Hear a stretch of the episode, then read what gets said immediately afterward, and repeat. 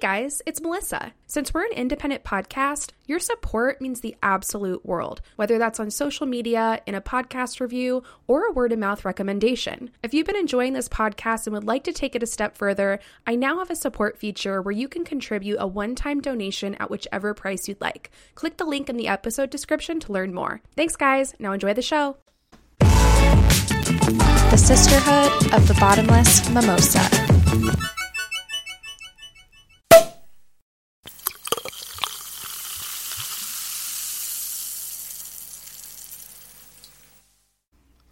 Hey, everybody, and welcome back to the Sisterhood of the Bottomless Mimosa, episode 39. And we are a podcast that celebrates women in wine.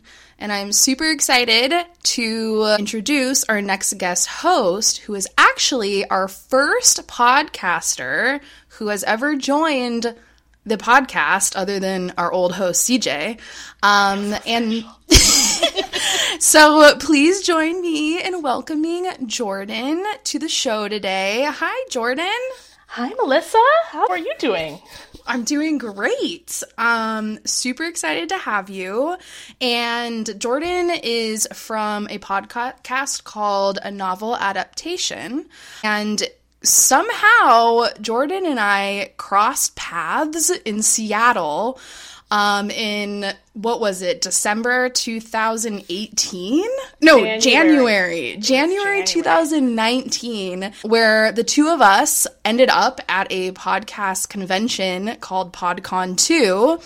And I. RIP, by the way. yeah, RIP. It was the one in. Well, I guess there was a second. One. There was the second, yeah. there were so two. We, we only got to one and two, and it has since been sent to the graveyard.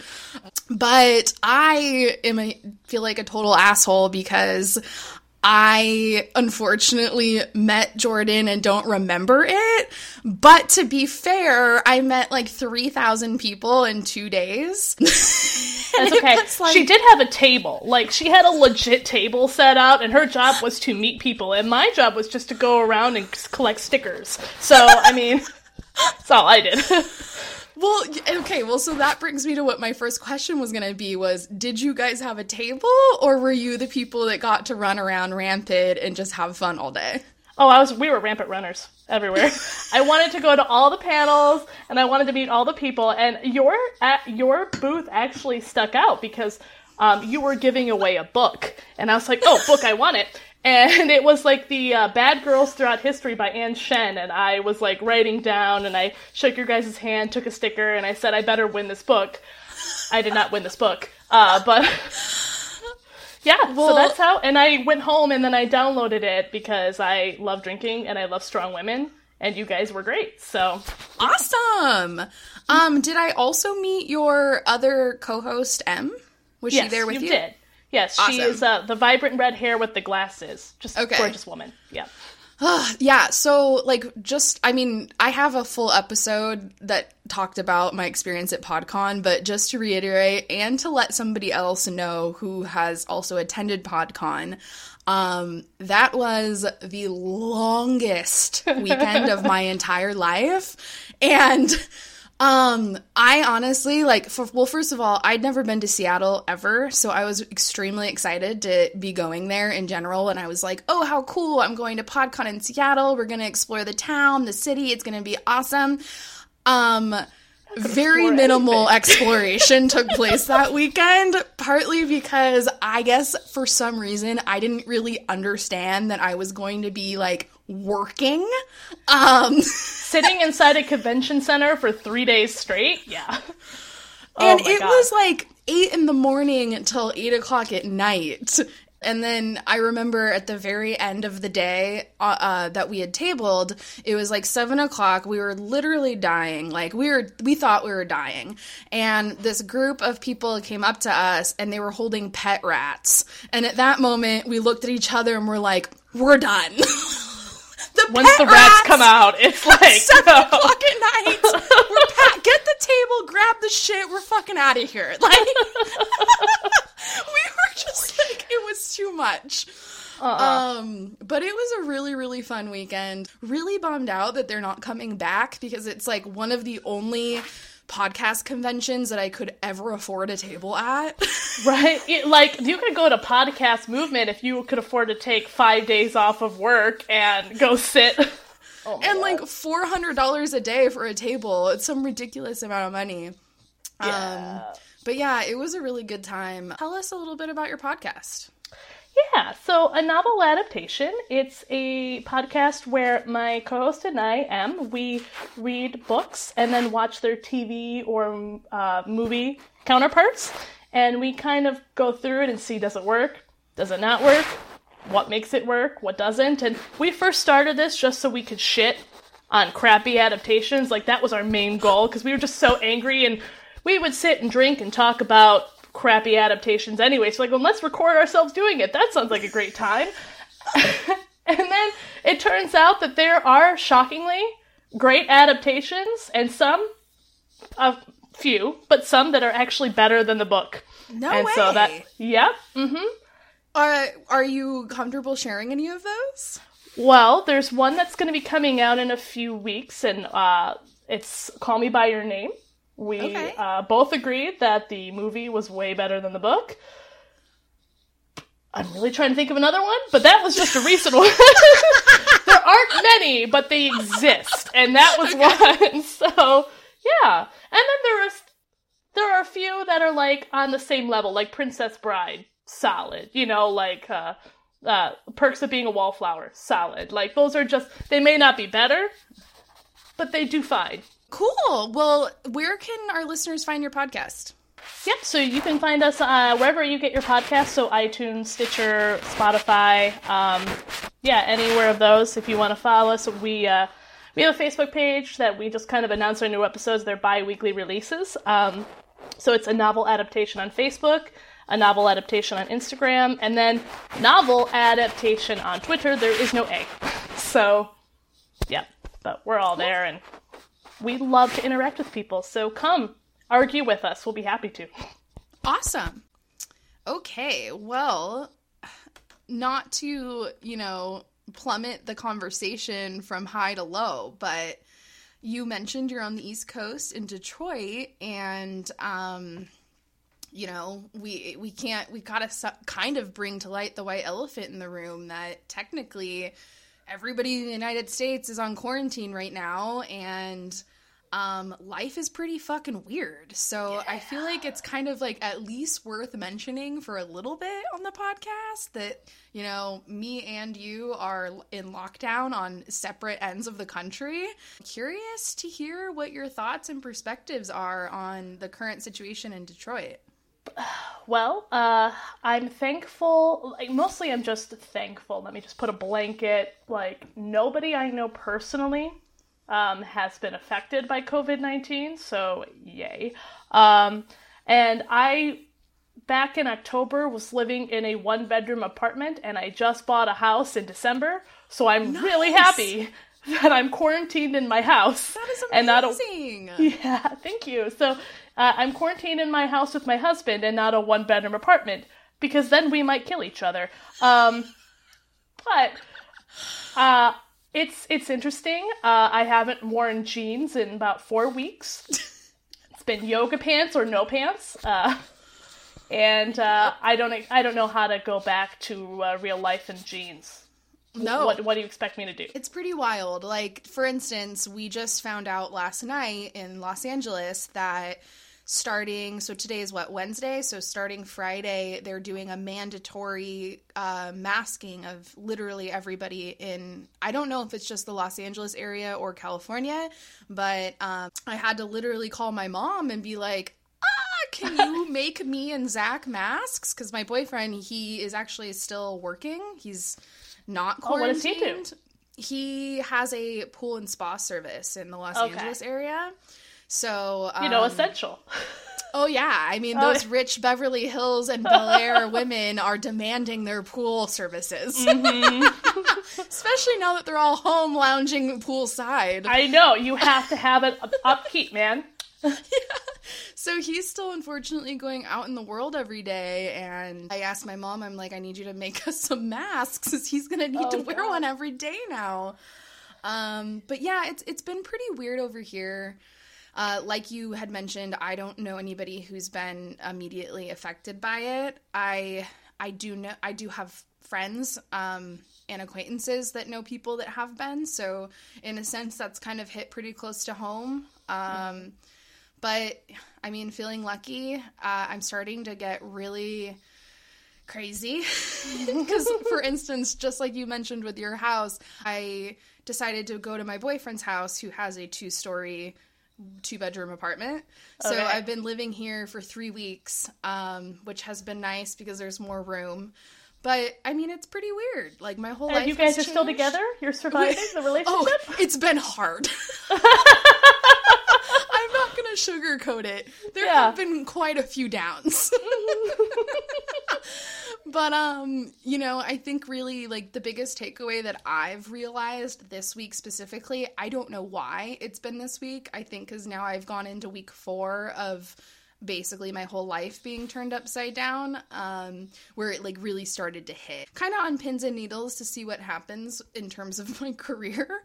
Um and then Uh-huh. i you know i haven't seen friends or family in weeks. So it's been strange. And you know i'm a very social outgoing person. I go out a lot like restaurants bars see friends like it's not normal for me to be locked down 24 7 so it's mm-hmm. definitely weighing on me. And there's been quite a few blow-ups in the house over the past couple of weeks. But you know what? We're we're acknowledging that this is life changing, even if it's just temporarily. Things literally just switched a flip overnight, and it's like figure it out, adjust, manage it, get over It's- it. Like, it's a trauma like just think about it because it really is like there's there's the before and then something big and life changing happened and then, then there's going to be an after so this is going to be like yeah um, i speaking of day jobs like i i work at an ad agency um, and our big client is ford motor company oh, so we're going on as business as usual but at the same time like when,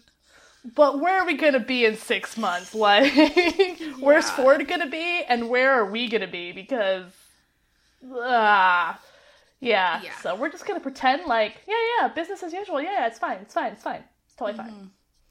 Yeah, and and that's kind of I think like just all of these things like even though for us in California we're only on week 4 of, you know, mandatory stay at home policy, but I mean I think like as each day passes and with the news there's different information happening every day, but very grateful that everybody I know is safe and healthy and just praying to God that that continues to move forward that direction. ditto yes definitely cheers to that Cheers. Uh, cheers to Cheers. health and like having a job like For real. Well, on that note, since we're cheersing, what are you drinking? Oh, for me, well, uh, let me let me get a good soundbite here because I do need to refill. nice. Not good. Um, I am drinking the A to Z Oregon Riesling from 2019. I hear it's a good year. It's not 2020, so um, yeah, it's it's light, it's sweet, and um, I ain't complaining. Nice. Um, well, I have a very funny wine to present tonight. So I originally selected this wine Please. because it actually reminded me of the woman I'm about to cover, just the name of it. So it's called The Dreaming Tree. And it's a Sauvignon Blanc from Sonoma County. It's pretty basic. It's just a cute little tree. Is it the Dave Matthews one? It's the Um, Yes! Dave Matthews one. So that's what I'm gonna say. Is literally I'm standing in oh. Ralph's oh, yesterday when I went to Ralph's risking my life for this bottle of wine and I was like, "Oh, Dreaming Tree, like I've never had that one and it's a, you know, it's not too expensive, not dirt cheap." I kind of think it's cute and it the name of it, which I will get to in the next couple of minutes, reminded me of my woman. So I was like, I kind of like this. It kind of goes with the theme. And then I literally just grabbed it off the shelf, came home, never thought about it again. And then before we started recording, I grabbed the bottle to crack it and I was like, "Oh, I wonder what the back says." And I was like, an exciting collaboration between Dave Matthews and award winning winemaker Sean McKenzie. The Dreaming Tree captures the spirit of California's wine country. And I'm thinking, Dave Matthews? I only know one Dave Matthews, and he's a musician. so I like there's nothing on here that states like Dave Matthews Yes. band. So I like googled it and I was like Dave Matthews band wine and then immediately the YouTube Dreaming Tree song came up and I was like, "Wow, he even has a song called Dreaming Tree." No, had no clue. Um so yeah, Does he wine- now? I guess I'm gonna have to listen to that. my wine tonight is a Dave Matthews wine called The Dreaming Tree. Had no idea he was in the wine industry. Had no idea he had a song called The Dreaming Tree. The only song of his I think I know is Crash Into Me, which was like one of my favorite songs in high school, which I later found out was completely 100% about sex. So that's about all of my knowledge on Dave Matthews Band. Um, have you had it before? Yes, I have. Uh, Dreaming Tree is uh, is kind of a staple in my house. Uh, really? So, you know, we've I, I've had it. Yeah.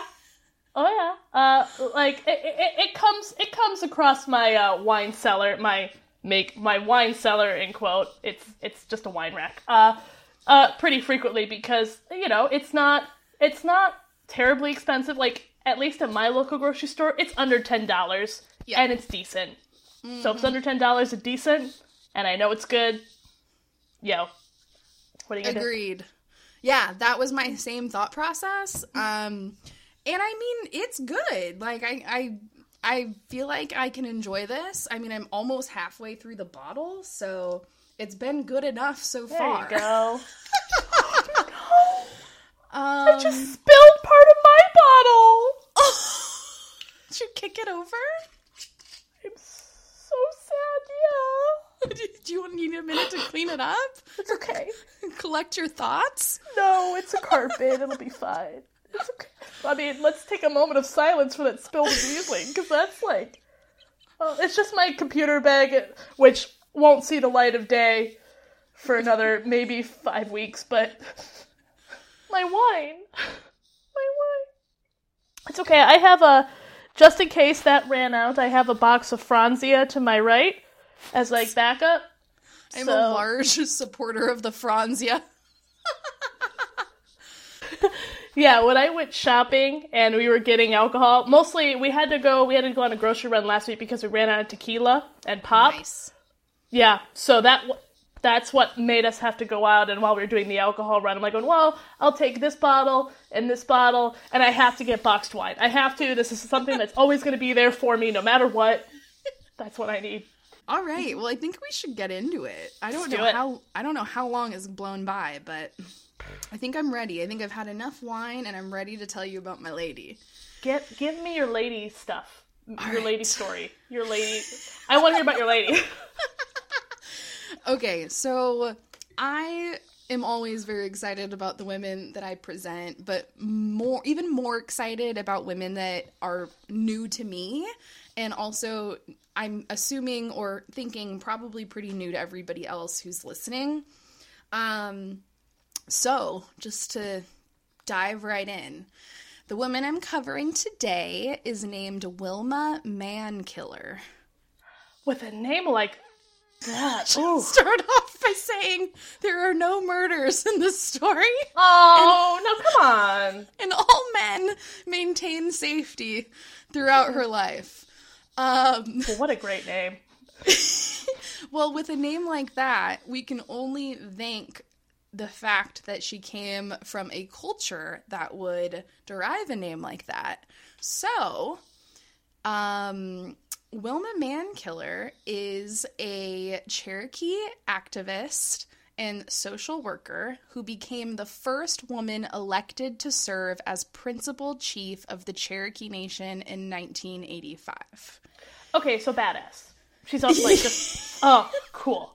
Love her. Badass. And mm-hmm. before I even get into her story, I feel like it's worth mentioning.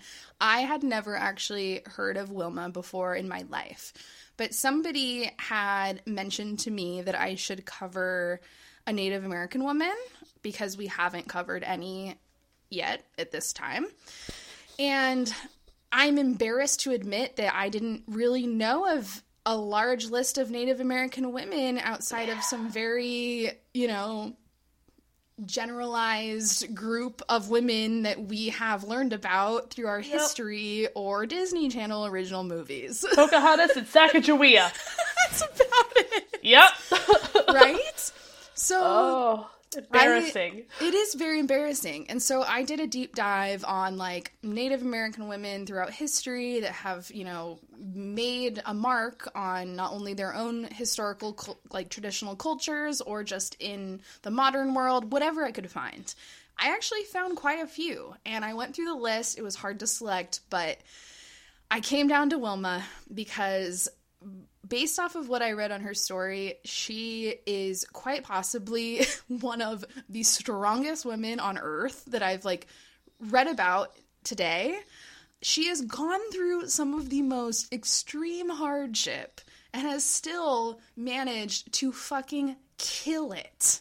And she has literally paved the way for not only just Native American women, but women in general to kind of look at all of her achievements throughout life and just be completely inspired to believe that they can do similar stuff, um, if not more, in 2020 and beyond. So, not only the fact that she's Native American, I mean, just what she's accomplished in general as a woman is unbelievable. And the fact that I've never heard of her, like, this is somebody that should have been in history books or mm-hmm. should be added in history books now because she has done so much good for her own culture, but also just the world in general. And I'm not gonna lie, the story has ups, downs, ups, downs. That's an all women story though. Like yeah, but it's it's a you, good you one. can't you can't as a woman make it into the history books without like suffering a little bit. You have to suffer first, of course. You really do. Um, all right, so I'm just gonna dive in. So Wilma Pearl Mankiller was born in 1945 in the Hastings Indian Hospital in Tahlequah, Oklahoma, which I'm most likely saying that wrong. Um, her father was Charlie Mankiller, and he was a full blooded Cherokee whose grandfather was one of 16,000 Native American and African slaves who were ordered by President Andrew Jackson to him. walk from their homes in the southeast to a new Indian territory in Oklahoma in the 1830s. Fuck Andrew Jackson. Fuck you. Yeah. Um and needless to say, the walkers that experienced this long journey from the southeast to Oklahoma experienced harsh weather, hunger, disease, and abuse from US soldiers that coined the journey as the Trail of Tears, which led to the deaths of 4,000 of those walkers along the way. You remember that was just a sub bullet in your history book. There was Right? a Trail of Tears thing. Whatever. Just keep going. It was one line on your index card in Yep. the fourth grade when you needed to remember that in a test. Yeah. Mm-hmm. So, Wilma's mother was named Irene Mankiller, and she was a descendant of Dutch and Irish immigrants who had settled to North Carolina in the 1800s. So, to get this out of the way sooner than later, the surname Mankiller in the Cherokee Please. language, it actually refers to a traditional Cherokee military rank, which is similar to like captain or major.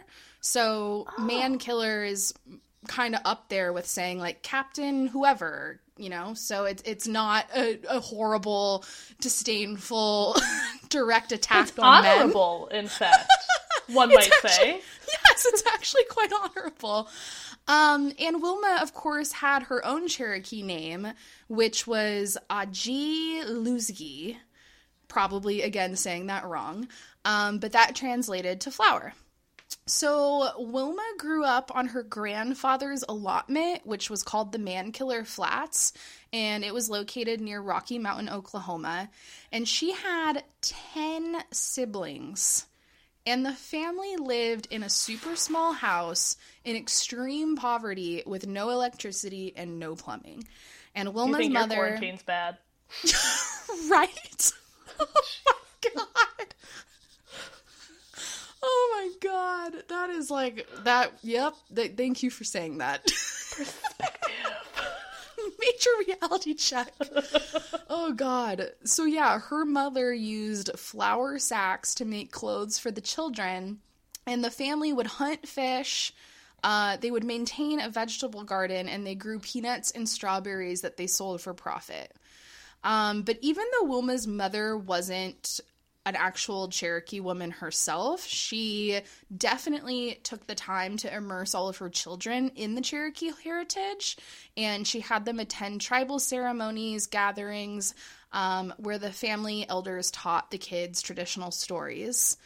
But when Wilma was 11 years old in 1955, the family ended up moving to San Francisco, California, which was really part of the Indian Relocation Act. Uh, that moved Native American families to urban areas for a chance at a better life, better jobs, and better living conditions. Oh, sure, sure, sure. The better life lie. Got that one. Yeah, yeah, yeah. You've nailed it. Um, they agreed to go, obviously, being sold that marketing pitch.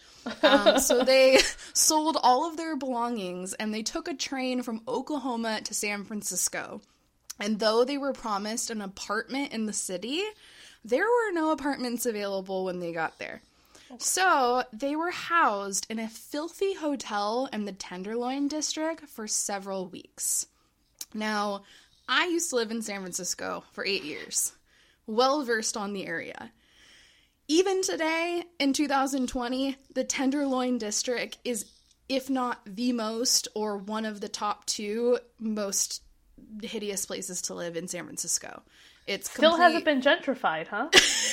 I mean, I don't think they can. It is littered with gangs, drugs, prostitution, like like people get robbed walking down the street. So it's actually funny because well, it's not funny at all, but they're within the Tenderloin right like right outside the tenderloin is a street called polk and it's a street where tons of bars and clubs live and mm. lots of people go to party and it's mm. not a bad area however mm. when you're on polk street and if you're partying there the chances of not getting mugged while you're waiting for a cab are very slim yep um yeah so usually as the modern day folk is getting drunk on Polk Street, they either end up getting mugged when they're leaving or they see things they wish they never saw. So, Yikes.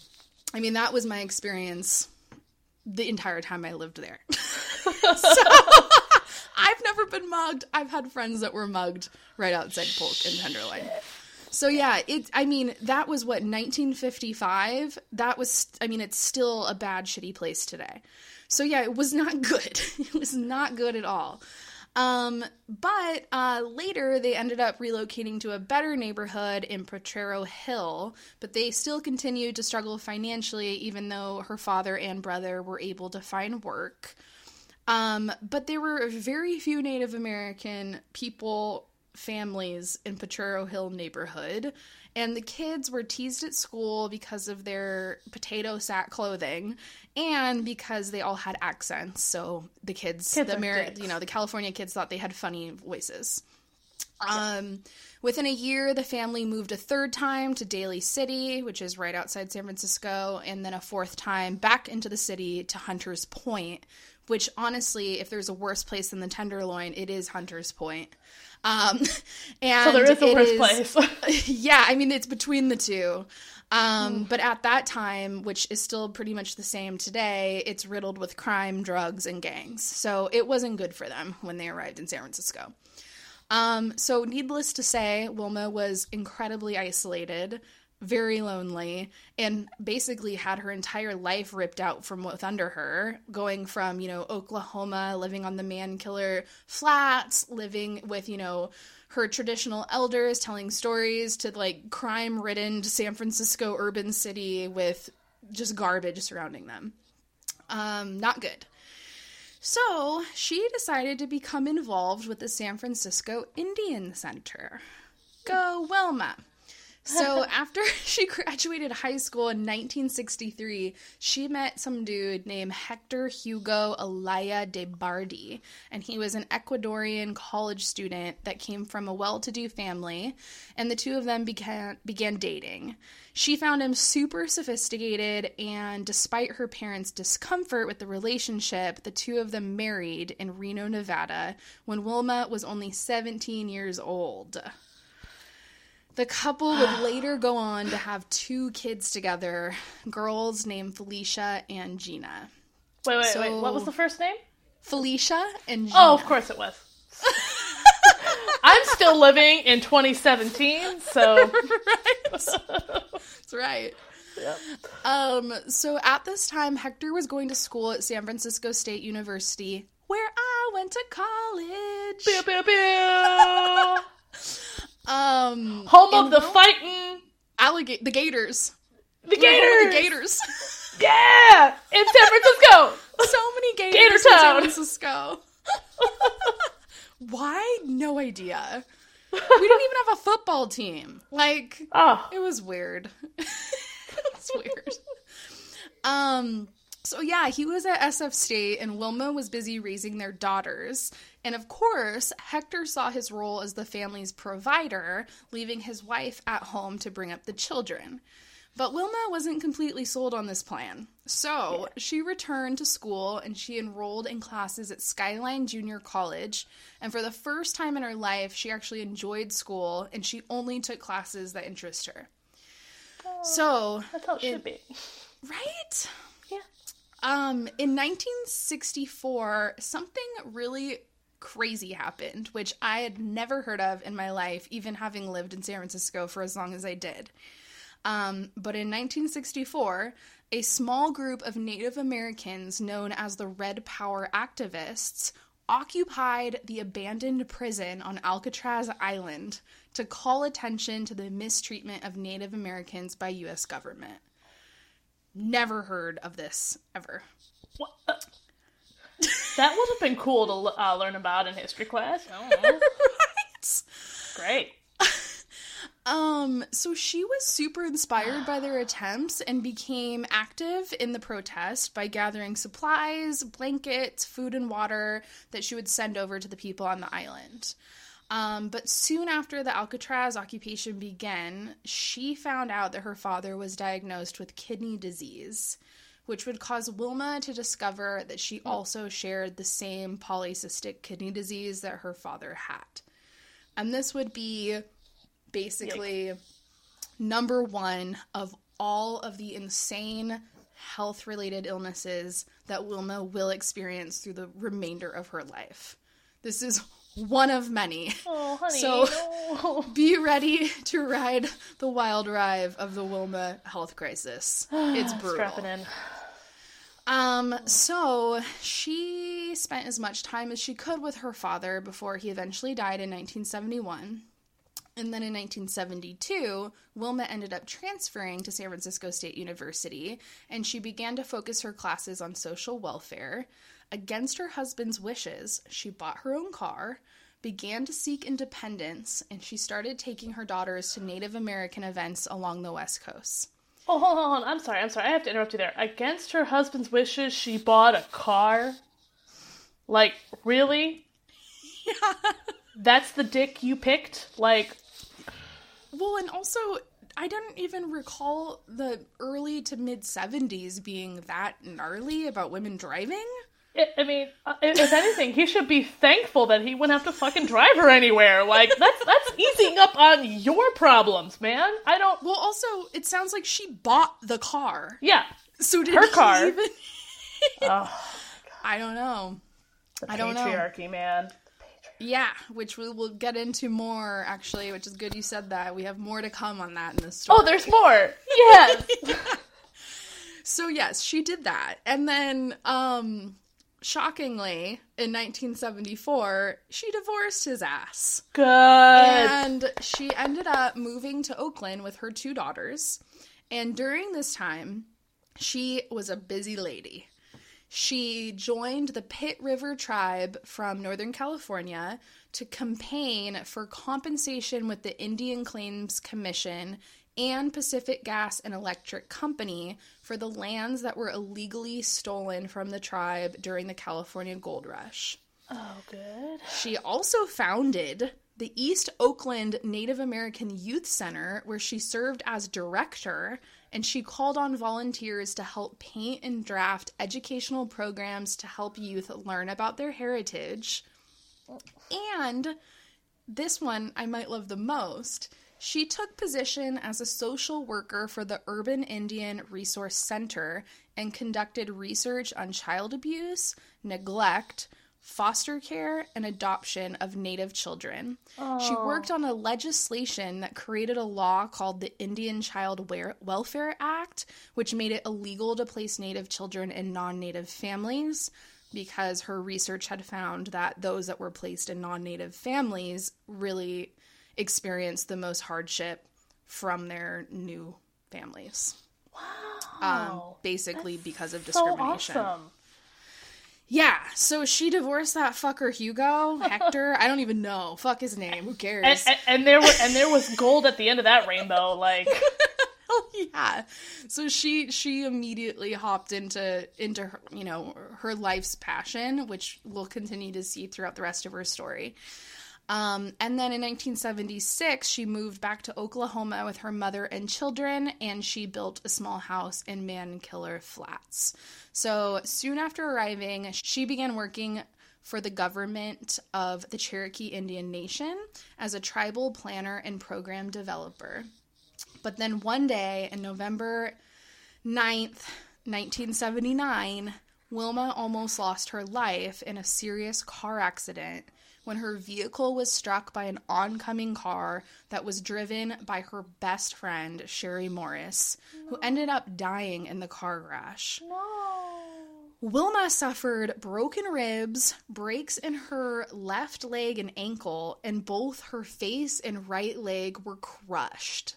Initially, doctors thought she would not be able to walk again, but after 17 operations and plastic surgery to reconstruct her face, she was released from hospital and was able to walk with crutches.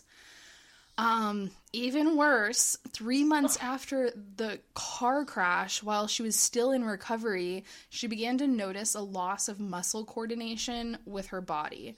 So she was like dropping things, she was unable to grip items in her hand, and her voice got like really tired after a few moments of speaking. So she went back to the doctor and basically found out that she has a neuromuscular disease known as oh. myath I'm sorry, myasthenia gravis. nailed it. You know? I rarely can pronounce things correctly. um, but this disease leads basically to paralysis. So she had just almost died in a car crash that basically crushed her whole body, including her face, and now she has this disease. Great. Um, on top of her kidney problem that she already had earlier. So things aren't good. Um, she had to return to the hospital. She went through more surgeries and she began chemotherapy, which lasted several years. So a year, a few years later, in 1983, a man named Ross Swimmer, who was the principal chief of the Cherokee Nation, asked Wilma to be his deputy chief in the election. So while campaigning, she was surprised by the insane amount of criticism that she received from the public, which had nothing to do with any of the positions that she was standing on politically, but had she was everything to do with the fact that she was a woman. She's a woman. Yep, yep, Um, yep. Uh, to the extent that she received death threats, her tires were slashed, and a billboard with her picture was lit on fire. Like, So, like, complete and utter aggression and violence was thrown at her because a man asked her to be, like, his co captain in a campaign. Nuts. I don't. It just. I don't. Uh, I don't know. I don't get it. I just. I don't get it. But like, what is it about women that is so threatening to men? Like, aren't we supposed to be the weaker sex in their eyes? Why do you have to go slash her tires if she's so weak? No, it's because you're threatened. You're real. Yeah. Well, and then on top of everything you just said, Wilma was not only surprised because of all of those reasons, but also surprised because in traditional Cherokee society, families and clans were organized through the mother's lineage. They were And a although- matriarchy, weren't they? They were. And although traditionally women had not held titled positions in Cherokee government, they had a women's council which was influential and responsible for training the tribal chief that was a man. So, in her opinion, based off of the fact that she grew up on an like full blown, you know, Native American lands that her ancestors were forced to walk to from the southeast. She was around elders that were t- like she lived that freaking lifestyle growing up. So she's like coming back being like what's the problem? like everything I've learned throughout my entire history from what my elders have told me is that women are celebrated to an extent because they are kind of the backbone of how all this operation works. So like what why is my freaking cars getting like my tires getting slashed? Like what the fuck is happening? They're the backbone of every operation that works. Just saying. Yeah. So yeah, weird, very strange. Um, but nevertheless, Ross and Wilma won the election and they took office. Yay! Um, and then in 1985, Ross was nominated to head the Bureau of Indian Affairs in Washington, D.C., and Wilma was sworn in to replace him as principal chief of the Cherokee Nation, becoming the first woman to ever be elected for the role. So massive. Um, Cheers, Wilma. cheers to that. So, as deputy chief, her focus was on education and healthcare, overseeing the construction of new schools, job training centers, and health clinics. And another one of her main duties was to preside over the tribal council, which consisted of 15 member governing body for the Cherokee Nation. So basically, there were these 15 people that oversaw the Cherokee Nation, but Wilma was now the boss of them. So she kind of had like the final say as to like what would, I guess, get pushed through to the council to get, you know, pushed through to the actual nation. And they weren't too happy about it at all. Cue the boss ass bitch song. I'm a boss ass bitch, bitch, bitch, bitch. Um, so a lot of them thought of her new authoritative role. Um, they like considered her to be this like political enemy against all of them, and then others of them just didn't like her because she was a woman. So it wasn't it, like she got elected into this position, and it was like immediately bad vibes. it was like it was horrible.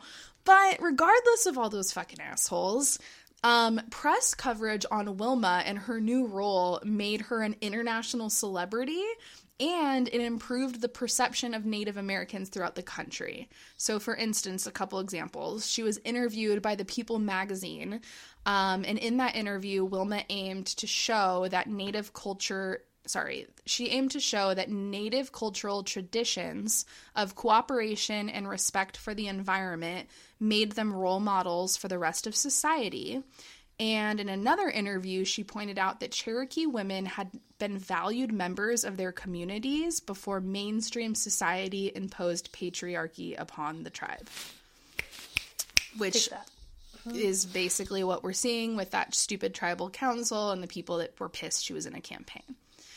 Um, but within five months of becoming the chief, her celebrity status resulted in her election that year as American Indian Woman of the Year, an oh. honor bestowed by the Oklahoma Federation of Indian Women, and her induction into the Oklahoma Women's Hall of Fame.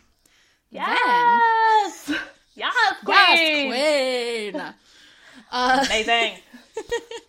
And then in 1986, Wilma and one of her male colleagues named Charlie Soap started to develop feelings for each other, which resulted in an engagement later in the year. But to avoid any controversy, they chose to keep their relationship private until they got married. However, even mm-hmm. after they got married, everyone went crazy oh and used that against Wilma. And it ended up resulting in Charlie having to resign from his position. So that was just like another element that they used against Wilma. Like, oh, you're banging one of the other political guys, this and that. It's like we literally got married. Like, we like each other, you know? Yeah, yeah, you're so corrupt. You married the guy. Yeah. So initially, Wilma's negative experiences dissuaded her from seeking re election, but after her opponents tried to persuade her to not run, she entered the race again with her husband's support. Yes. She persuaded voters that the tribe could cooperate with state and federal government to negotiate favor- favorable terms to improve their opportunities. And her husband, Charlie, or Charles, or yeah, Charlie. Is that even We'll his Charlie. name? I've completely forgotten now. anyway, her husband, who is full blown Cherokee, um, where am I? Yeah, was full blown Cherokee, was instrumental in taking her message to the group and diffusing the gender issues by speaking in Cherokee with them about the traditional place of women in Cherokee society. So he basically, she, her husband had to show up, speak Cherokee to the group, and say, "Listen, assholes, do you forget like wh- what women are in Cherokee traditional society? Like, why are you treating her like this? For real?" I, I love that she has a man who stands by her side and supports her, but I also hate that she had to have a man to endorse her for people to believe. Yeah. All of the above. Yeah. Very, very, very annoying.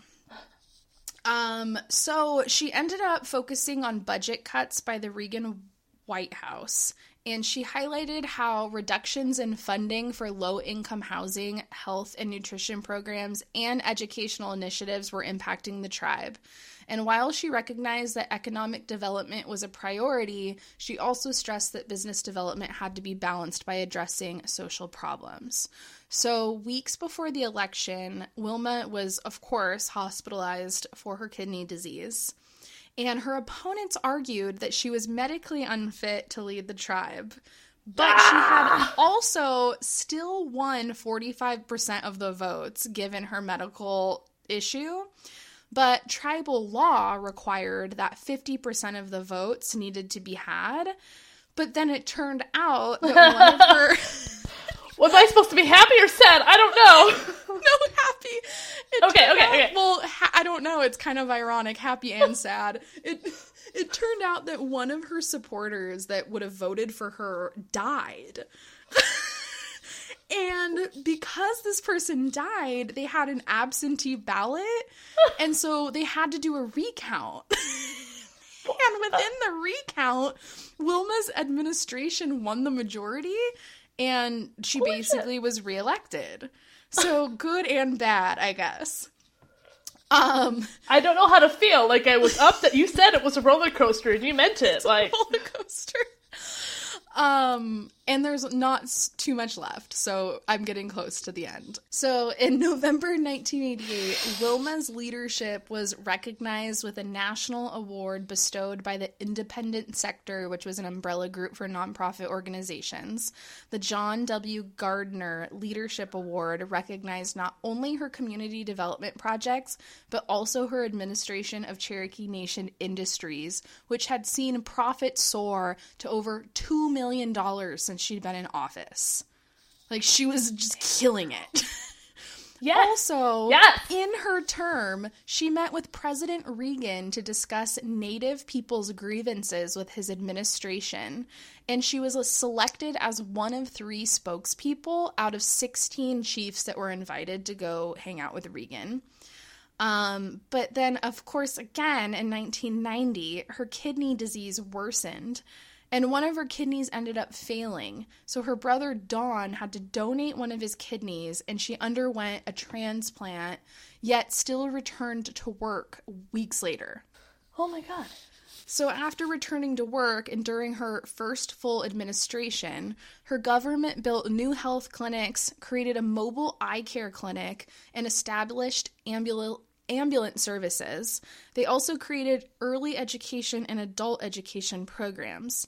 And in 1999, Wilma announced her candidacy for the next election, and shortly thereafter was invited to meet with other Indian leaders at the White House with President George H.W. Bush. And Bush's officials, unlike Reagan's, were receptive to input from the tribal leaders, and Wilma hoped that a new era of government to government relationships would follow. And then, following her June election, she won 83% of the votes, which is great. Good for her. And in 1992, Wilma endorsed Bill Clinton for president and was invited to take part in an economic conference in Little Rock, Arkansas, to participate in his transition team for the presidency. And thanks to her access to so many high level officials at this point in her life, she became coined the most influence- influential Indian leader in the country. Damn. yes. Just her. Like her more than anybody else was then named that title. for and. Right after that, her autobiography called Mankiller, A Chief and Her People, published in 1993, She has a book? became a national bestseller.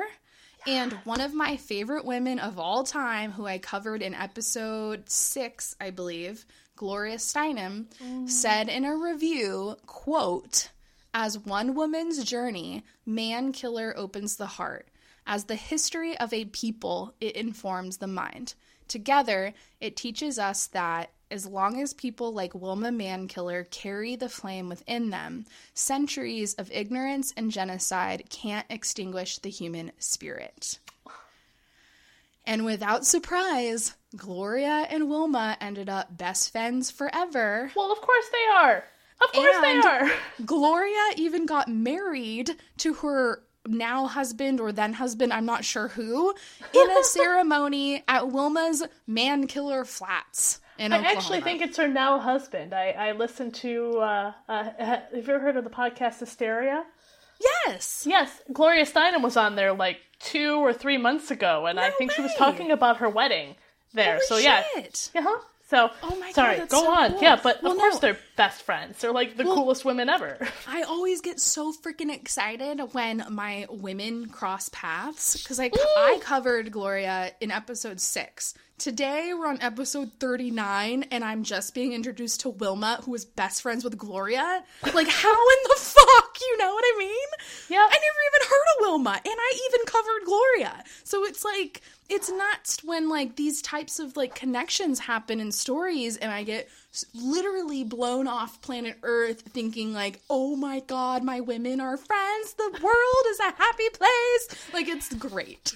It's it's like it's like it's what you always imagine. Like if we were all gonna get in a room and party, you know that we'd be best friends and they'd be best friends and we'd all be friends together. We'd have our girl gang and it'd be awesome. Yes, that's literally how it feels.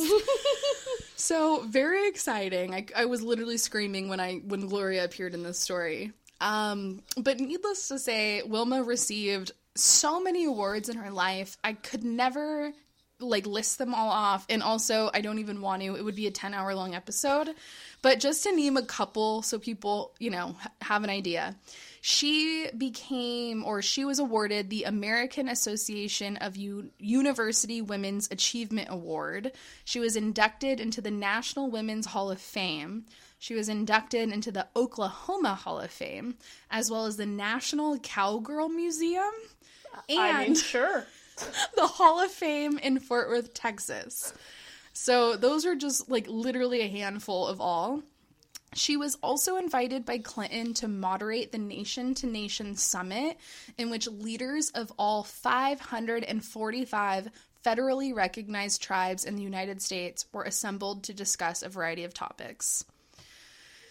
But then back to the most depressing part of this whole story. In 1995, Wilma was diagnosed with lymphoma and chose not to run again, largely due to her health issues. And then, like a lot of our stories entail, there's always some asshole that fucks everything up. So, when Wilma left office, the population of the Cherokee Nation had increased from 68,000 to 170,000 citizens. The tribe was generating annual revenues of approximately 25 million from a variety of sources, including factories, retail stores, restaurants, and bingo operations.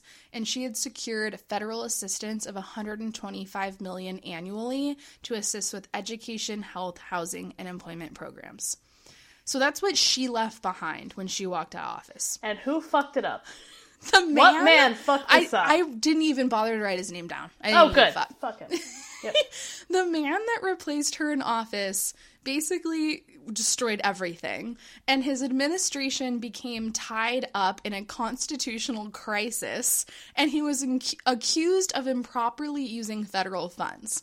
But as all baby back bitches do, he tried to blame it on Wilma, stating that she did not attend his inauguration, and therefore her lack of mentoring ultimately divided the tribe and left him without experienced advisors. Oh my So- god! Oh my god! No, Melissa, it's serious. We should take a moment and sympathize with this poor mediocre man.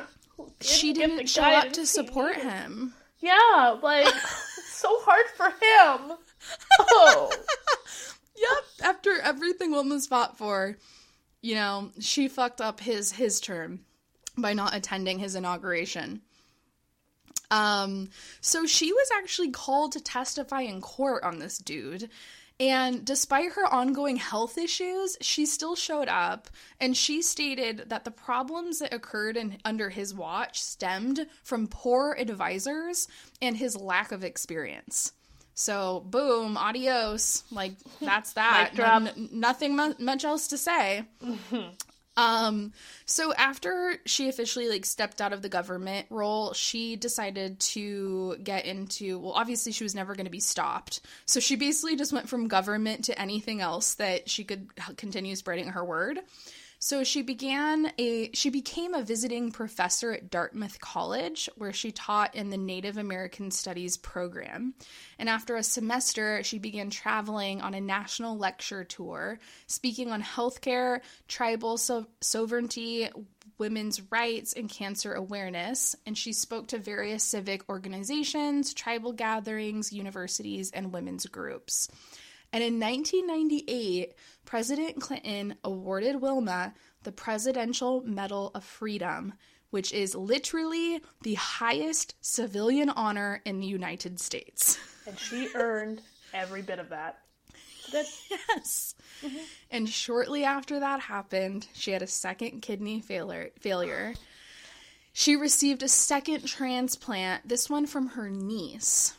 And as usual, she returned back to work immediately, resuming her lecture tours and simultaneously working on four books. Just in her spare time, you know. Um, and then in 1999, Wilma was diagnosed with breast cancer. Um, she underwent a double leptocomy. Lepectomy. She Sure. underwent a double lumpectomy, followed by radiation treatment.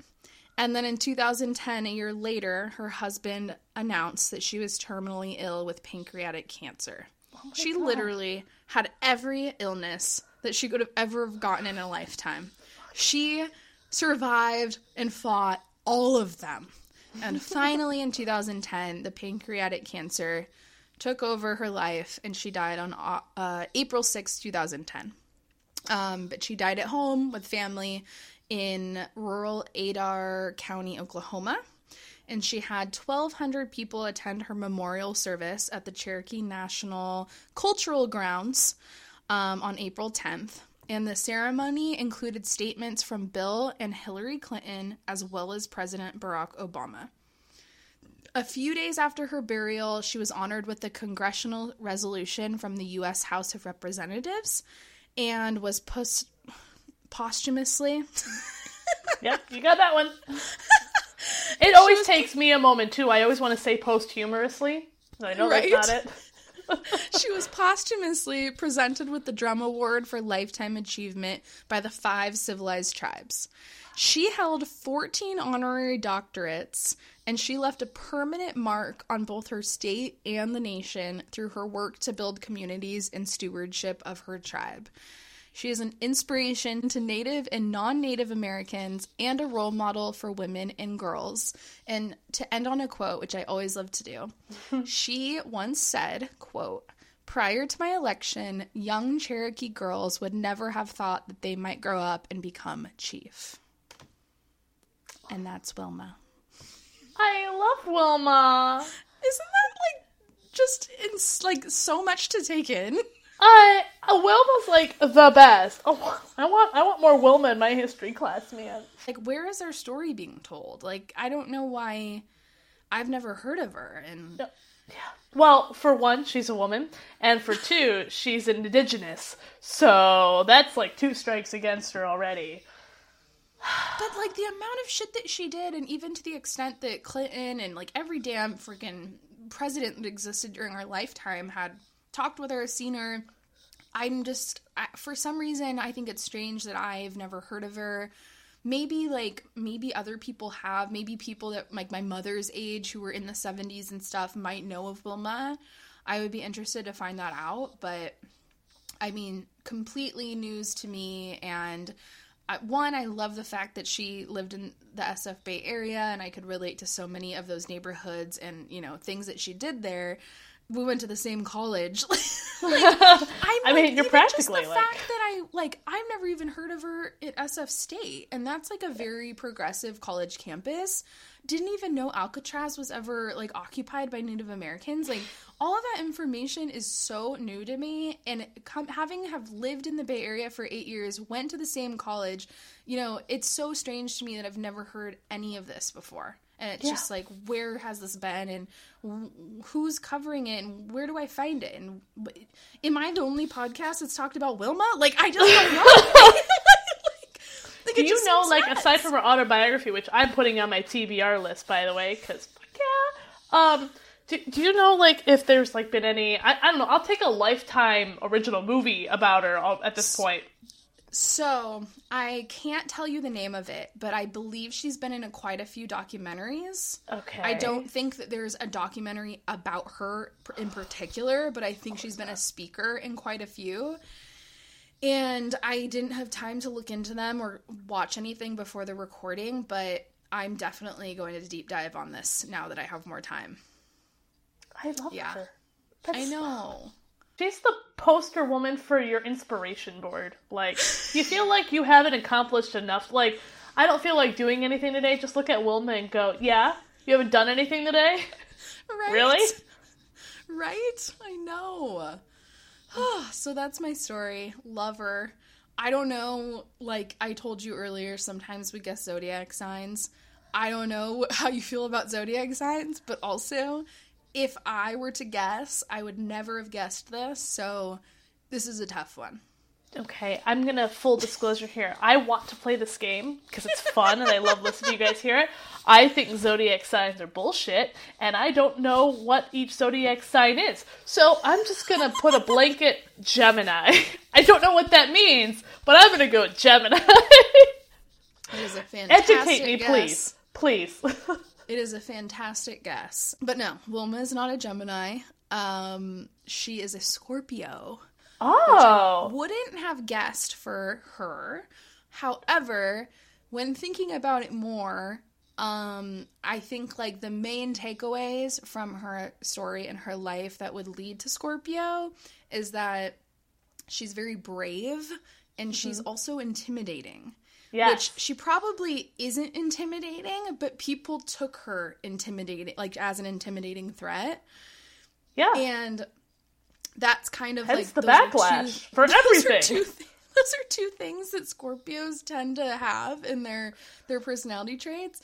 I would have never thought of her that way because you know I think when you read and learn about somebody, you're seeing it just from the information you're taking in, but we don't always see the way she's being perceived.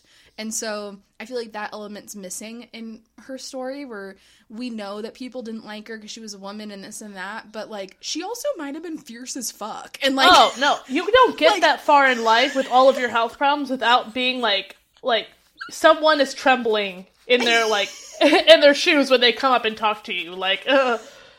Yeah, so I'm kind of guessing that in the real world, she probably was a bulldog and she was probably bossing people around and, like, you know, just dropping orders and, like, whatever, this is the way it's gonna be, and fighting her way through every single challenge that she had. So people clearly saw her as a threat and intimidating and powerful, and so I think those alone would signify Scorpio. However, I probably would have never thought of that or picked that myself. It's it's so great that because I while I don't know many astrology signs, I know mine, and my husband is a Scorpio, so at Oh, least I know he? that, and I so I recognize it. I was like, oh, I know what that means. So That's hilarious. All right. Well, that's Wilma. If you need like a pee break or anything, we can do a break. no, I'm good. How about you? You're good? I'm good. All right, just we're, we're both it? veterans here in the wine drinking, so. All right. Well, you're up. All right. So you had inspirational, wonderful woman who did many great things.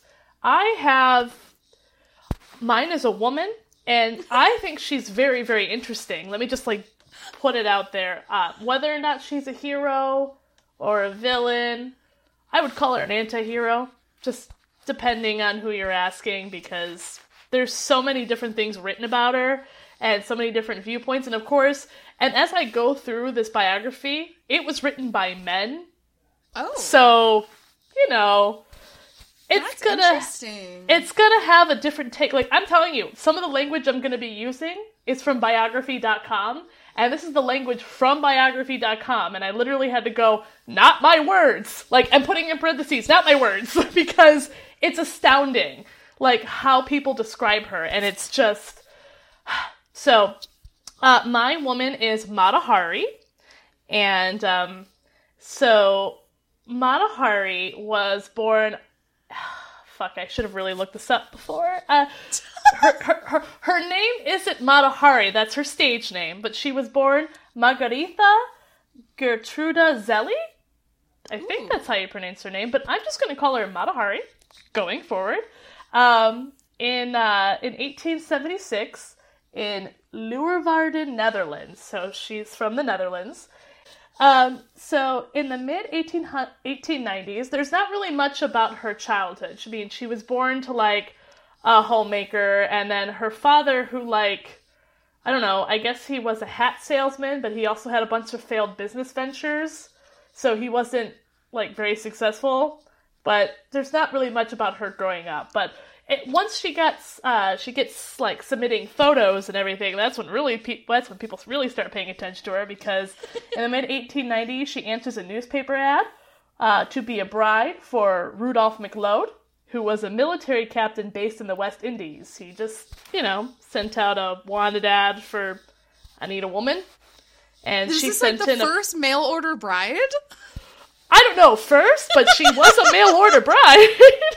but look, she was hot and she knew it, and like like she came from a not successful family. She needed to get out of there. So I and I don't know much about Netherlands history. I have to say in the eight, the late 19th century, but I'm pretty sure it probably wasn't great. I don't know. It's just the late 19th century. That's my guess. Uh, in general. So yeah, she sent out a hot picture to Mr. McLeod, and he chose her. So, yeah. And she went to the West Indies. And so on July 8th, uh, July 11th, sorry, 1895, she married Rudolph McLeod. Uh, I believe she was 19, and he was 21 years her senior. Oh So, man. yeah. Oh. you know, that's how, what, like every other marriage, I guess, back in those days. For real. Ugh. Uh, they, their marriage was not a happy one. They were married for nine years, uh, but he was, uh, Rudolph, uh, drank a lot and was very rageful. Like, I'm pretty sure there was probably some words and just my own interpretation of maybe beatings. Again, late 19th century. 20, yeah. You know. Uh, but in between all of the angriness and hitting, they did manage to have two kids. Uh, so one boy and one girl. Um, Unfortunately, though, like the son was poisoned in 1899 by a household worker. What? For reasons? Intentionally poisoned? Yeah, intentionally poisoned by a household worker. And that's all we get out of it. Like, there's no, there, like, there's no backstory about it. He he did not survive, but they just like, yeah, I don't know. Oh my god. Yeah. So that happened, and unfortunately, he died. And after that, like, you thought her marriage was bad before, but then her, like, in the early 1900s, like, her marriage really started to unravel. Um, I'm, I'm sure her, uh, her son's death did have something to do with it. And her husband fled with her daughter um, to some place. Again, like, not really sure where. And at that point, Mata Hari then moved to Paris. And that's kind of where, like, her career took off. Um, so, since Mata Hari was, and again, not my words, uh, she was Oriental, Oh. quotes. okay. She's from the Netherlands, but she came from the West Indies and she had this certain look, you know? Um, and Oriental, in quotes, was a fad in Paris. Uh, she came in and she had like this exotic look. So she came in to Paris, like kind of by storm, and created like the, she was pretty much a burlesque dancer Okay. in all intents and purposes. Like she came in and she uh, uh, danced on stage, uh, sometimes in the nude, sometimes not, sometimes stripped, sometimes not, and she like created this temple dance. Uh, which was drawing on cultural and religious symbolism that she picked up from the West Indies, so that made her like just so exotic, you know? Yeah, she was special. Um, so, but she billed herself as a Hindu artist, and she did show her butt. So let's all take a moment to gasp. she showed her butt. Butt show her. But she did always manage to keep her tits covered. Like that was the big thing. like butt showing, but- or like whole boob coverage. Like, like if you look at pictures of her, there's actually a picture you can find online where her whole bottom half, like, completely exposed, but she does have a full beaded bra on. Oh, like, oh, so wow. yeah, like Interesting.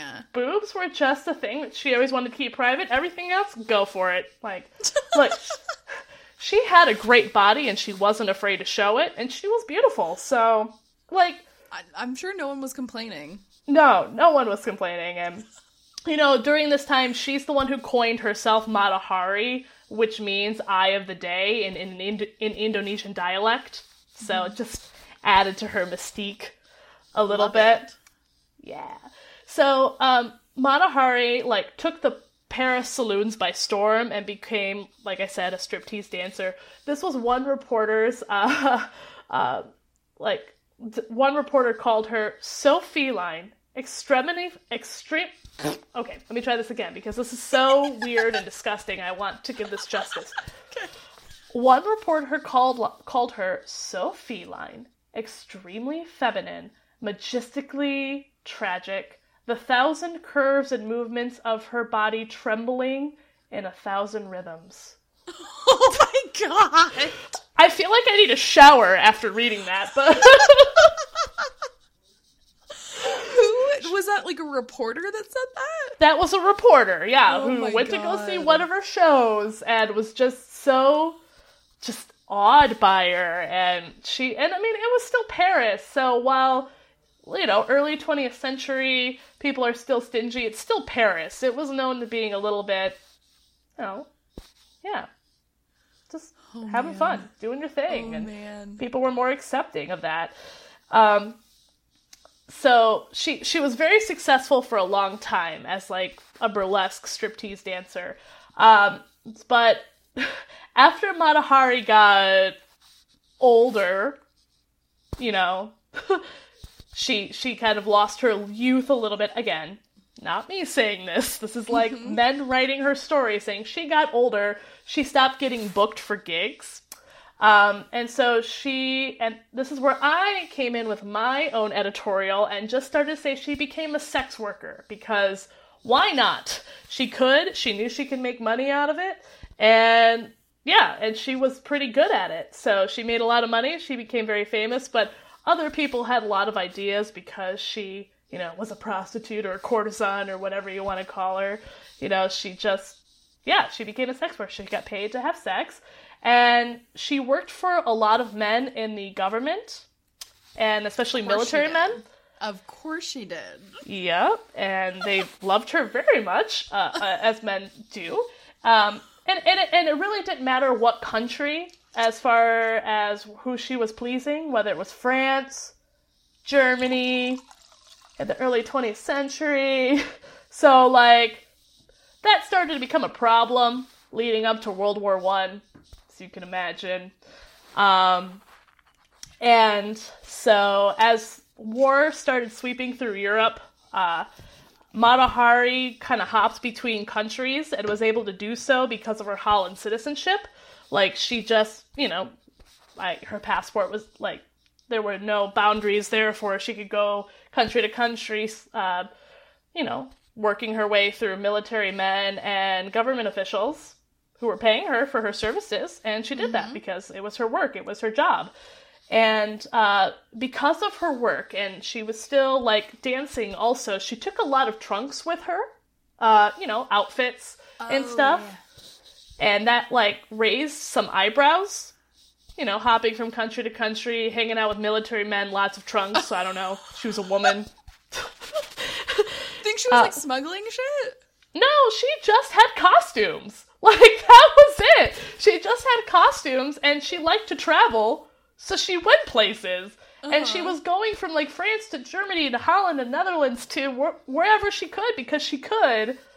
And it and it raised suspicions. So yeah, it uh it What kind of caught sus- the What were they like suspicious of? Like, did they Well- think that she was smuggling, or what did they think she was up to? Oh, I'll, I'll get to that because Okay, it was okay. kind of kind of her end.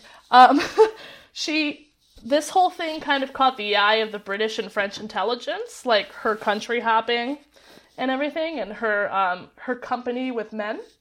So, um, biography.com, you were beautiful because it says now nearing forty, plumpish. Plumpish. Plumpish? Plumpish. They called her plumpish. It's like, really? Okay. Also, she's only just now nearing forty. She's only Like, 40. When, according to them, did she start getting old and like unappealing? because she's a sex worker and she has some curves. So now she must be old and re- used. Oh I don't know. It again.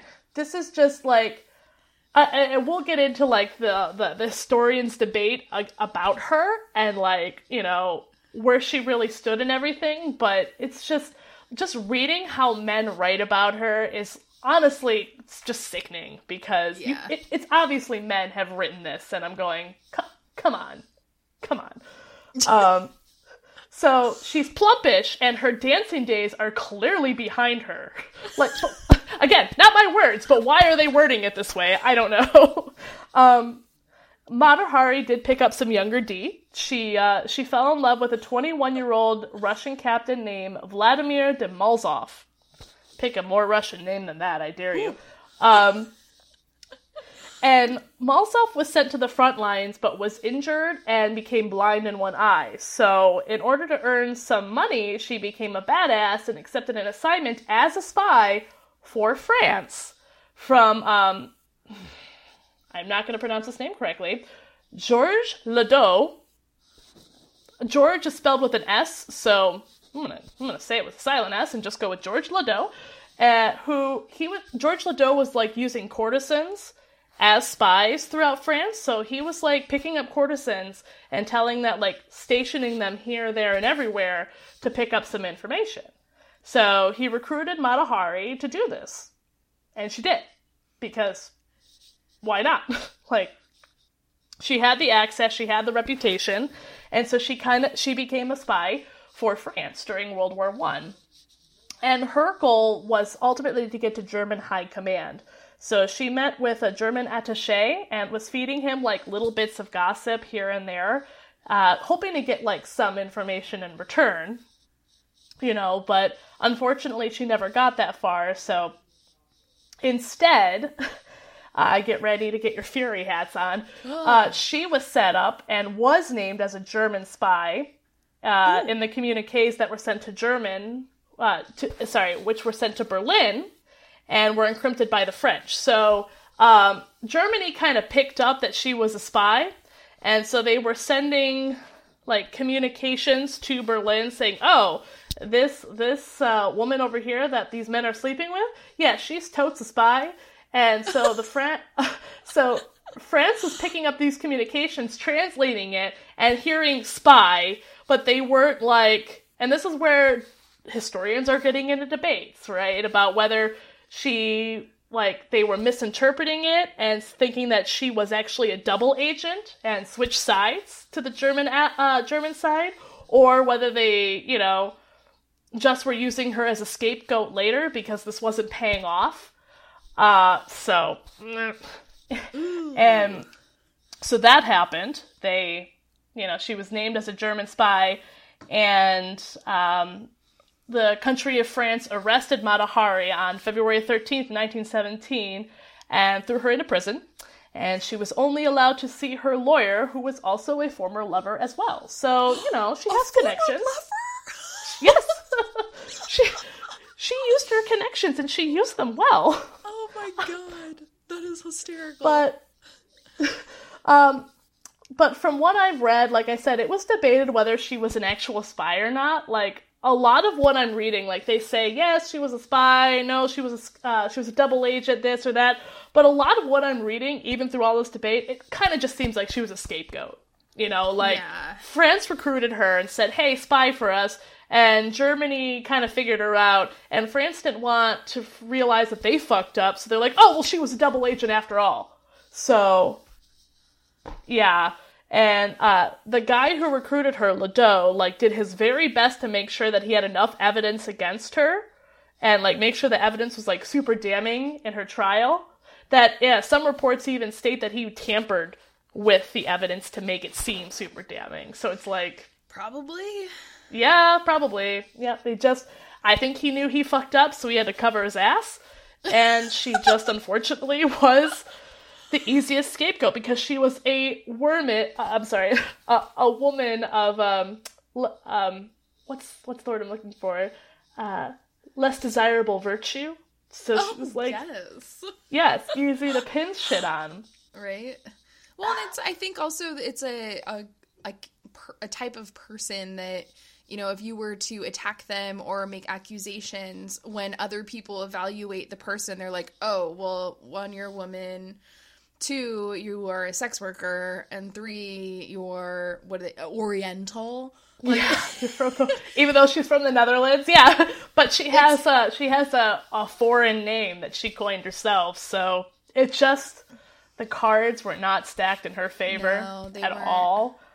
Um, so ultimately, because uh, a German officer paid her for sex, which was don't forget her job as a spy, um, it, it was apparently seen as the smoking gun for some reason mm, in her trial.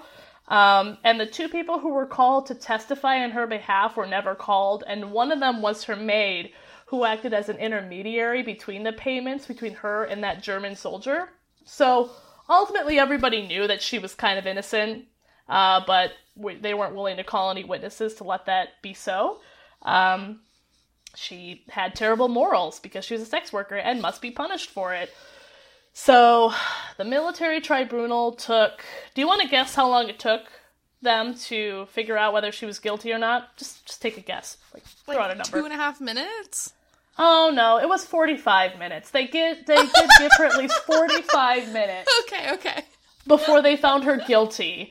Um, uh, but unfortunately, Matahari was executed by firing squad on October 15th, 20, uh, not 2017. I wrote down the, uh, She the time date. traveled. Yes, I wrote down the date 10, 15, 17, and I'm reading this as 2017. No, October 15th, 1917.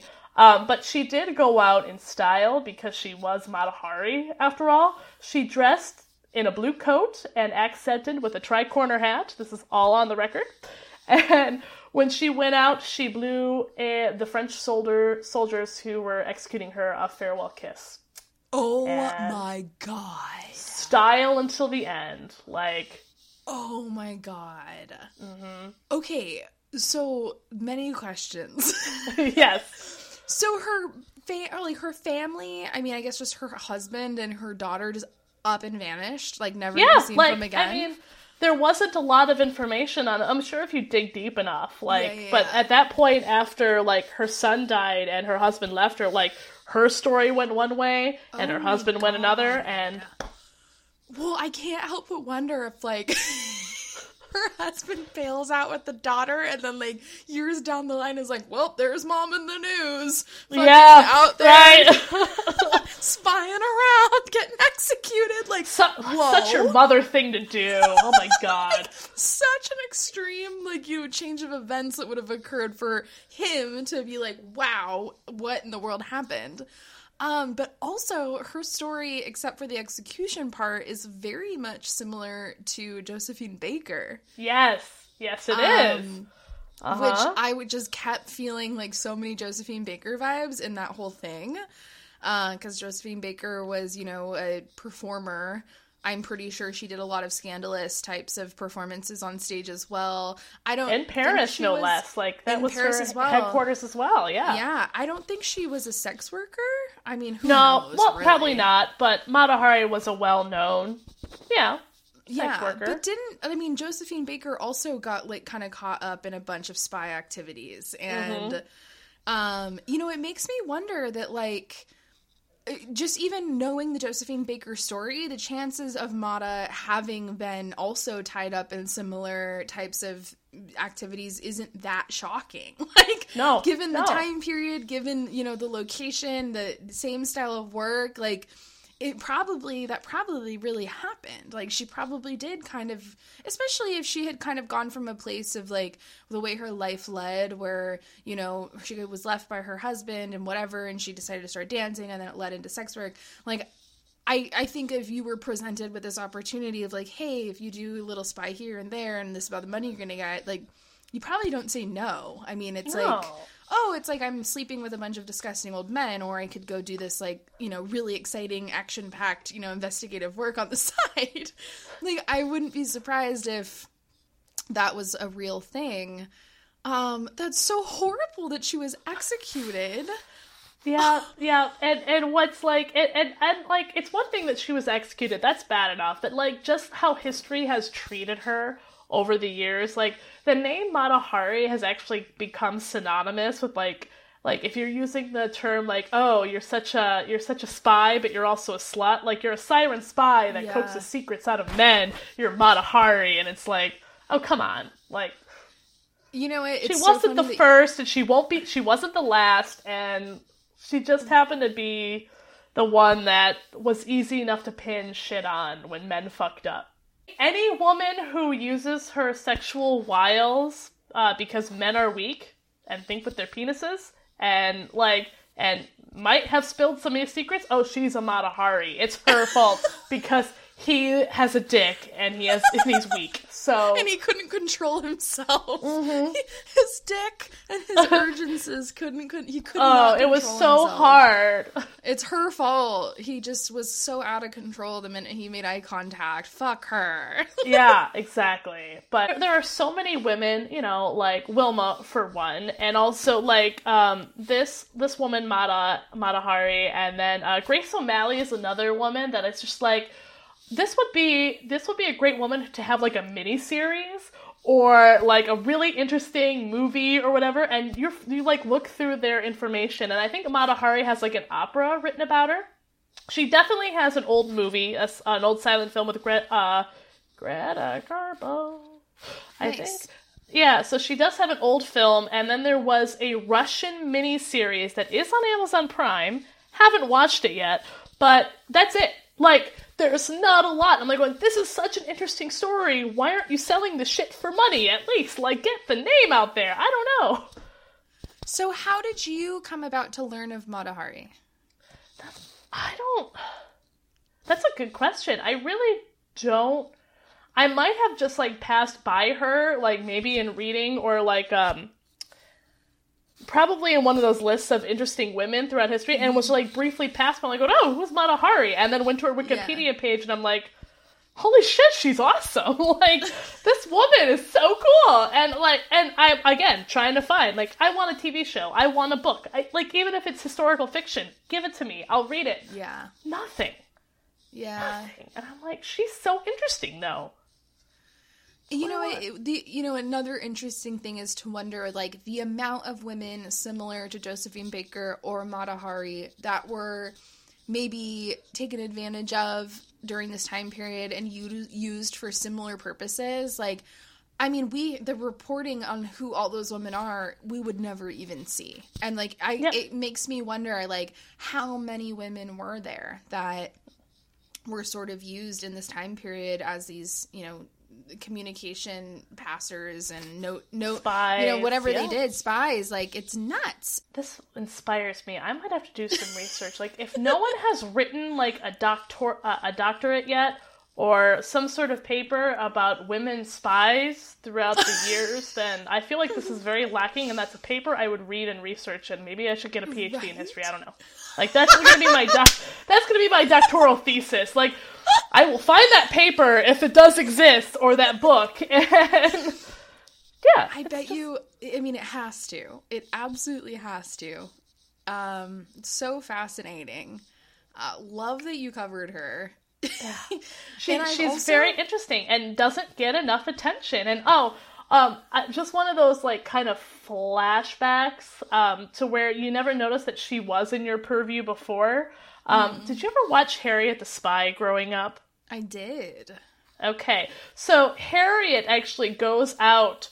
You remember the night when Golly and her boyfriend take Harriet out, and they go to a like they go out and they go to eat, and then they go to a movie, and then she comes home, and then so. Golly gets fired and shit, and there's that whole Uh-huh. blow up. Well, the movie they went and actually saw was um was Mata Hari, that old like film, and like they actually had scenes from it where you could see the you know uh, yeah, and it was like oh there it is. Like it, it was like one of those things where after I realized Mata Hari was a real life person, and then I rewatched Harriet the Spy for the podcast, um, and I was like, Mata Hari.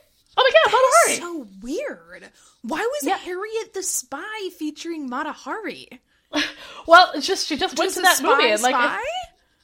yes, I probably yeah. That's that probably was on purpose, like a directorial choice that Harriet the Spy went to go see an old film starring a very famous spy from World War One. So- Crazy. Mhm. Oh my god. So now that you know her name, you're probably gonna have that mo- that thing where you're gonna hear about, like, you're gonna see and hear about her more than you ever had in your mm. life because you know the name now, and it's like, wait, huh, huh?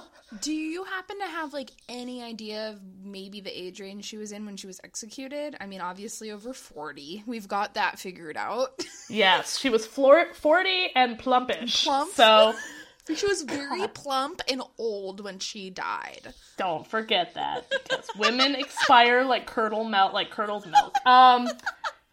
So she was born in 1876. So let's try to do maths here. I threw my phone away because I didn't want to be distracted by it. 1876, and she died in 1917. So let me find a calculator. So she was 41 years old. Oh wow. Yeah. So Damn. So she only survived one extra year of the last time she was described as old and plump. yep, They got rid of her. yep. Oh my god, how crazy. So Melissa, what do you think? What do you think uh, Mata Hari's zodiac sign is? Oh man. I Uh-huh. have been thinking about it. Now, if you want a hint, by the way, and this is just a fun fact, Mata Hari and I have the same birthday. So that was another reason. Like I, I Ooh. saw her and I was like, oh, "We have the same birthday! How cool!" The So- exact same to date and everything? Wow. Yeah. Okay, so I have a couple thoughts. So, mm-hmm. one, I think she's a fire sign, which, if you don't know, that don't is Sagittarius, Leo, or Aries. Okay. Am I right in any of those? Yes. All right. So Uh-huh. my official first guess is that she's an Aries. No? No. Nope. God. Leo She or likes to be on the stage. Well, she's a Leo then. She's Yeah, yeah. a Leo. that's it. Then that's it. I don't Yep. know why I didn't think of that. Well, so the only reason why I thought of Aries, um, is because I feel like, especially in career, Aries have a really great tendency of networking. They're Oh, like yeah. really good at like knowing who to ally with to like move up in the world. And Mm-hmm. she kind of seemed like with the path she took, you know, that she was kind of like playing that field a little bit and like this is how this is who I'm going to connect with. This is, you know, blah blah blah. But um well yeah, I mean, for sure. Anybody on a stage usually Leo. Yeah. Speaking of which, on my podcast, might I add also, I'm kind of a shitty Leo. Um, this is the most you're gonna get out of me for like any public speaking. Now, granted, I was a theater major in college, but that's like neither here nor there. Um, I went to, I was a theater major because I wanted to go into marketing in theater. Like, I never wanted to be on stage. It was always the behind the scenes shit that I loved. So, oh, take that as you will. but well, so what's her actual birthday and yours? Oh, uh, actual birthday is August 7th. So Mata Hari, Charlize Theron, and I have the same birthday. Nice. That's a great. That's a great group. Mhm. I, th- I think we could go have wine together, the three of us, and we'd have a great time. right? Absolutely.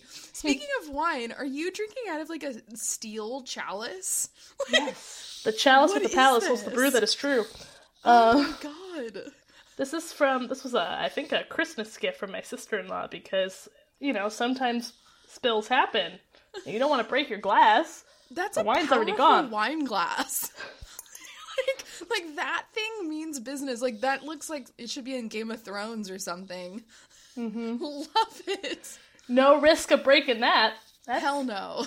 uh-uh. Oh, well, that was fucking fantastic. Another great episode under the belt. Also, I'm like kind of having like a strange freak out that my next episode's number 40, which seems nuts. Hey, don't forget, 40 was when Mata Hari became plumpish and old. you are now, by that standards, plumpish and old. Oh no, I'm officially in the plumpish and old category next episode. Well, at least you got in right before that happened. Thank God. Oh my god, hilarious. Well, I'm very excited to learn about Mata. She's fucking awesome. She definitely fits in with the entire Yeah, uh, I figured she of would. that we've covered. Lover. Um, so I guess to close out, we have any women of the week? Anybody in particular you you have in mind? Oh, yes, let me, hold on, let me get ready for this uh, soapbox that I'm going to stand up on because uh, I, I uh, we talked about the COVID 19, and that actually veers into the woman I want to talk about this week because, you know, as I stated before, I, I live in Detroit, or Detroit area, and we're we're pretty bad right now when it comes to COVID 19. And um, I don't know about you, Melissa, but I'm just going to take a wild guess and say that you're not a fan of our president. I don't know, that's just like, you seem like the type of person who's smart and has a, a head on her shoulders, and Not Um, not a fan of the Trump. no, he's an asshole. You nailed Uh, it. You but, nailed it. yeah, but uh, so a lot of these states, you know, have to have they ha- they have to rely on their governors to fight for them and like get all the the stuff that they need, and um and our governor Gretchen Whitmer has been doing just that. She has been amazing and like wonderful and she's actually pissed off Trump so much that in tweets and in press conferences he won't even refer to her by name. He just calls her that woman from Michigan uh, because she has been yes she she has been kind of kicking his ass as far as like going no you're a dumbass. We need this this and this and you're not doing anything. So he's like that woman from michigan is just being nasty. And she actually has taken this and has got a shirt that says that woman from michigan has and has appeared on the daily show with it and does press conference briefings with it. And it's like pretty much her middle finger uh, to president trump so That's um, I. So she is my woman of the week. She is doing a fantastic job in this crisis, and she's also giving the middle finger to the douche nozzle uh, over there on the East Coast in DC. So I want to salute her and thank her for that. Oh, That's incredible. You know, it's I I don't know of the Michigan governor at all. Yeah. I have no idea who that is and I've not heard about this, but that's incredible. Um love it. I'm like where can we find the t-shirts? Right, That's that so woman from Michigan. Funny that you say that though cuz my woman of the week also has been heavily affected by COVID-19. Tell me, tell me, tell me. And it's one of those things where I feel like this pandemic and what we're all experiencing, it, it's like I almost feel uncomfortable on like what can I complain about because you don't want to come off as like this privileged American asshole who's like bitter that they can't go drink at a bar today. You know? Okay, okay. like- uh, let me let me time out for you right now because look, you might we both might be privileged American assholes who are uh, mourning that, but still, we had fucking plans, and it's okay to mourn your plans. Like you had like you had ideas, you had stuff saved up, you had time. You're allowed to be upset that circumstances had changed. Like Yeah, just so you know. I Yeah. think that's what I'm like this week starting to really think about a lot is like what am I allowed to be grieving or what is anybody really allowed to be grieving? Um, and so that's what comes into my woman of the week is I was flying into Las Vegas, Nevada, checking into my hotel with one of my best friends, going to Magic Mike Thunder Down Under, watching men dance on stages in thongs. Was it Because I was celebrating fantastic oh great. one Yes. of my best friends' bachelorette parties who was about to get married. Uh-huh. Literally one week and like two days later, returning from that trip, everybody was on lockdown. Yep. The wedding was canceled. Her Oh, no. sister, who's the maid of honor, was laid off from her job. Everything was fucked. Oh no. it's one of those things where it's like a wedding's a wedding. It can be postponed. It can happen at another time. At the same time you know this is somebody i've been close friends with for over 10 years. I've watched her grow up. I've lived through all her relationships with her. I know her fiance. It's been something we've been looking forward to for over a year. All of our best friends were going to get together celebrate this beautiful day with friends and family. It was supposed to happen um a couple weeks ago.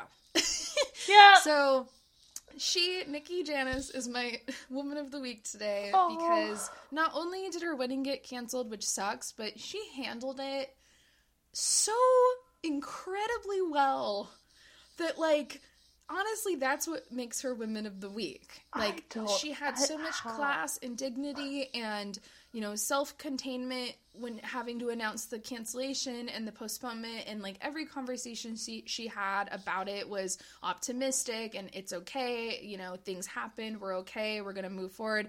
You know she she just really like managed the situation so well and remained so positive through the absolute heartbreak that I could imagine that would occur for the one time of your life that's supposed to be the best time of your life to like solidify this whole future that evolves into a million things of kids and uh, you know everything to have to you know get to that day and literally to, like a week and a half before it call it quits Yeah. Oh my god, nuts. bless her. It is Honey, no.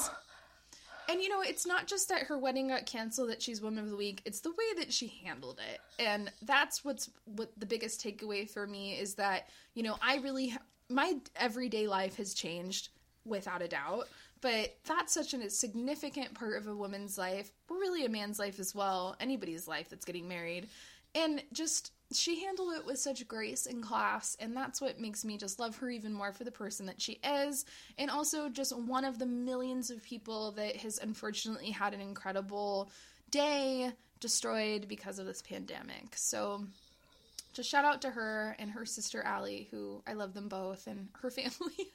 I'm shouting out to them too. All of it, it's just such a tragedy. Look, she doesn't know me, but can you give her an air hug for me and let her know that I'm so sorry? I'm sorry. I will. She listens. She'll hear. Okay. Nikki, I'm we so love you. Sorry. so sorry. Yeah, Oh. pretty bad. but life will life will move forward eventually. It will. One day. We're in this. It'll happen. In the in meantime, this. though, I do have to say, sure, I'm having nightmares and stuff, but I am read. I am finishing two books a week. So, Damn. yeah, like I'm getting some reading done. I'm Hell also flying through my Parks and Rec marathon. Oh fuck yes. Honestly, guys, uh, if you're really feeling low, pick up a Mike Schur show. Like that is just going to make you feel Parks and Rec, The Good Place, Oh, Brooklyn so Nine Nine. Oh my god, it, it really, it really does make you feel bad. I promise you. Like it has been. There were a couple of days that were really bad, but Parks and Rec has been keeping me on So sanity's point. So It's so good. Also, Yeah. it's not. It's. I don't think it's the same person. But have you seen Shrill yet on Hulu? I do love Shrill. Yes, loved it. Loved good it. show too. Made me mm-hmm. smile. Brought lots of joy to my life. And that's what we need. We need joy. We do. Um, that wraps it up for episode 39. And Woo! officially the Sisterhood of the Bottomless Mimosas first episode with another real podcaster. We have br- you have branched out. Look at you branching to all the places. Branching, we're making moves. It almost feels like real. You know? it's like, oh my god, I'm not just alone with my best friend, like talking to each other about random shit. Like, it's like there's another human being in the world that also likes to podcast that's here and doing it with me. Like, it's just Listens like- to it, loves it, rakes leaves to it, makes her feel happy. That's it just like elevates this like idea of what I'm doing to another level and it's mm-hmm. very meaningful and it makes me like more inspired and it's very exciting. I'm so happy you were the first and like thank you for giving this to me. It's fucking great. sure. Thanks, thanks for having me. This is fun. I loved it. Thank you. And thank you for all of our listeners for still being here 39 episodes later. And um, stay safe out there, and we will catch you next episode. Bye. Bye.